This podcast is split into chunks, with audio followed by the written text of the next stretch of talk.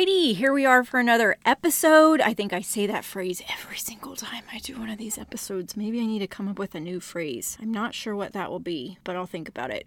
so today I want to talk about something that I think you so need to know about, and it's maddening. It's truly maddening. So stay tuned. Welcome to your source for tips, tools, and support to help you be that mom that is tuned in and proactive for yourself, your family, and for the wild ride of raising kids in this digital age. Inspired by a mother's love with a relatable, real life, proud to be that mom flair. This is the Be That Mom movement with your host, Dolly Denson. Alrighty, so your kiddo is probably sitting at home on a computer. Maybe not. Some of my local uh, school districts where I live are back to in person schooling, so maybe not. But a lot of them are still like you know, kid on computer, even if they're at an in person school. So I want to give you a heads up on this that is a very real possibility that your kiddo will be exposed to this. And it's something I just heard about the other day, and I'm like, oh my God, is it not exhausting trying to keep up with all of the tech and digital stuff, protecting our kids? Like, really? Can these tech companies not do more to keep all of these like predators and people with bad intentions out of the inbox? Boxes of our kids. Like, holy cow, if they can scrub the internet of some video that someone deems is inappropriate or, you know, deems is false information, then why can't they scrub the internet of all of these people that are trying to do harm to our kids? And I know the argument here is that they're they're very savvy and they keep changing things and they'll make new accounts and all of that. So I get it. There's a lot that has to be tackled here, but sometimes it is just maddening. It's maddening. And oh, I'm so glad I can be here in this space to help you with this um, and that we can do this together. I always want you to know that when you leave uh, listening to my show, I hope that I have brought you an awareness, but I haven't brought you to a place of just like deer in the headlights, frozen, don't know what to do. I hope I am providing you tangible tips and things to move forward to do this proactively instead of reactively, like I talked about in the other episode that I did with Ashley Carroll and her podcast, So She Grows. But but I want to come from a proactive stance. So I'm sharing this information not to just scare you, but to help you uh, navigate this just like I'm having to navigate it with my kids. Okay, so what I'm talking about today is the fact that now somebody's sending pornography through Google Drive. Like, are you kidding me? Have you heard about this? So basically, I don't know if you're familiar with Google Drive, but Google Drive is a way for you to share files with people. I use it a lot for my wellness coaching business where I help people with their fitness, nutrition, wellness journey. It is like an offshoot of my passion as a nurse practitioner to help people be healthy. And so that is is how I stay connected with other people that are in that space that are also coaches, and then also with my clients that are working with me virtually to, you know, navigate their wellness journey. That is how I communicate with them. And I never ever thought to, you know, that this would be something I need to worry about with my kids. But basically, you create a file as as long as you have a Google account, you can create a file and you can share it with whoever you want to share it with. So what these predators are doing is they are sending these like folders or files with pornography in them and they're landing in the inbox inboxes of our kids because a lot of schools are using Google Drive and things like that to share documents and information and homework and all of the things. And honestly, I think the world now with all of these things where I can easily share something with someone in another, you know, city, state, country around on the other side of the world is just amazing. And I'm so very thankful for it. But in the hands of our kids, holy cow, what a thing we are dealing with, right? So today I just want to talk about that. If you're not familiar with the Google Drive, you may not, you know, you must not be in something that you're on the, your computer a lot, but um, the Google Drive is very versatile. You just have a Google account, you have a Google Drive, you can make Google Docs, Google Sheets, Google Forms, Google presentations, all of this stuff you can make and you can share between accounts. So, how do we manage not having this stuff land into the inbox of our kiddos? Let me tell you,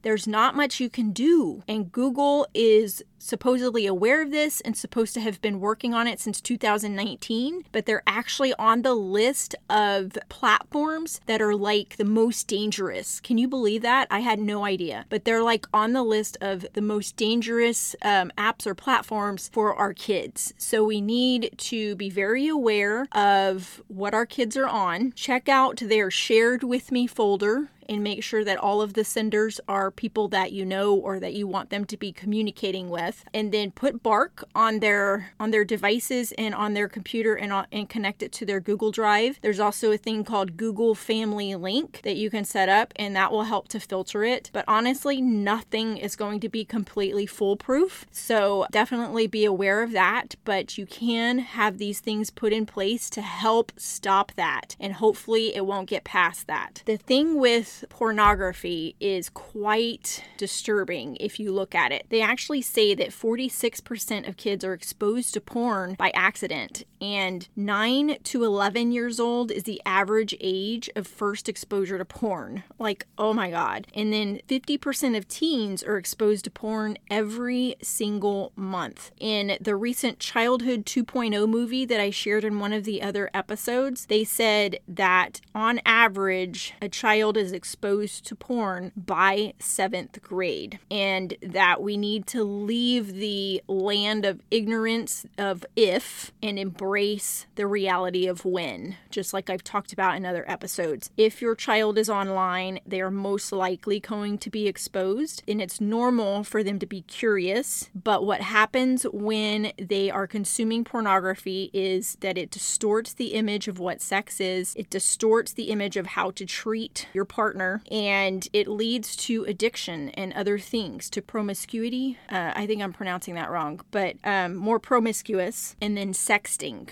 where they send like sex type texts and messages to other people and they accept it as normal to talk to and treat people like that. Not that sex is a bad thing, not that sex is dirty or anything like that, but it's just the exposure at such a young age. And then the other thing that I've learned, because uh, when I was starting to learn about this, you know, what I thought was when I was growing up, and it was specifically in the middle school years that I remember this, we lived in a house that was uh, like on a corner, and across the street from us was vacant land. And past that was just all of this like undeveloped land. And so naturally, as kids, we liked to go over there and explore. Well, there was this like pipe thing that was not too far away from our house, but you know, a little ways off that, uh, you know, it was like one of the, one of the things they put in the ground for like a drainage system and it was sitting on the land. Well, one time we went over there to just play in there and we found found a magazine like Playboy or something. And so we got curious and we looked at it. And so it had pictures of women that were naked and in different positions. And this was when I was in seventh grade. But here's the difference number one, it's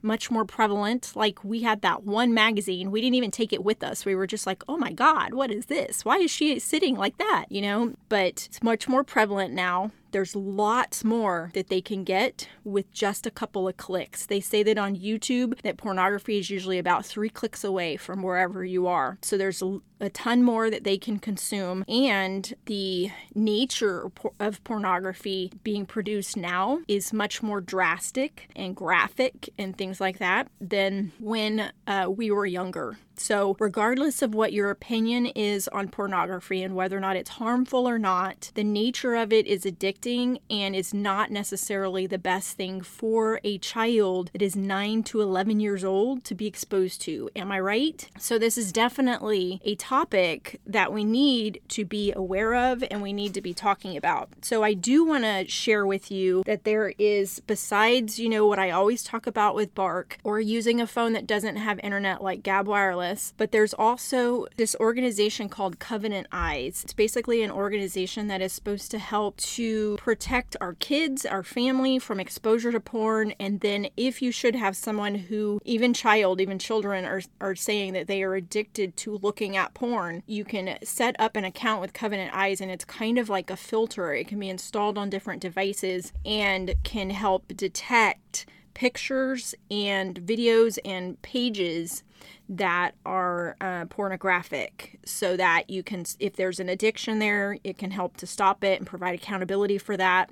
And, you know, if you're just not wanting your kid exposed to it, besides Bark, you can use Covenant Eyes to help to manage that. So I have um, a link in the show notes for Covenant Eyes with more information. They have a 30 day free trial, so you can check them out and see if it's something that you want to continue with. Uh, but definitely something to think about, and especially if pornography is landing in the inbox of our kids' Google Drives, because they're if they're doing the you know the virtual schooling, then they're on their computers and likely using Google Drives. Okay, so this is definitely something that we need to look at and consider and have a conversation with our kids about about not opening something from someone that they're not uh, familiar with, someone that they don't know, but also look into your setup, look into layering protection. If they have a Chromebook, what I highly recommend is the Google Family Link. Uh, look at what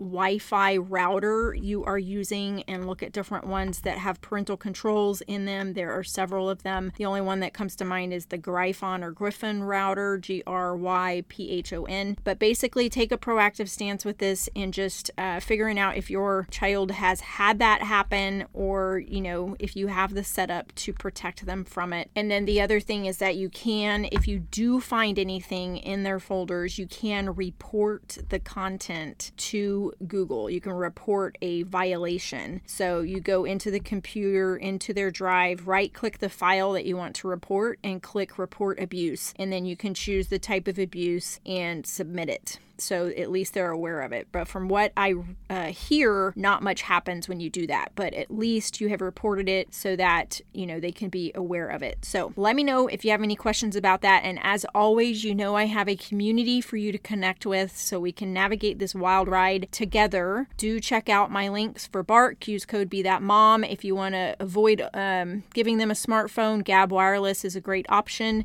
and you can use Be That Mom for ten dollars off. And then check out Covenant Eye and a 30 day free trial with the link in the show notes. Have a great one. I will chat with you next time. Thanks for tuning in. Being that mom isn't easy, but together we can be that mom strong. Don't forget to leave a review, connect on social, and join Dolly's free community. Till next time.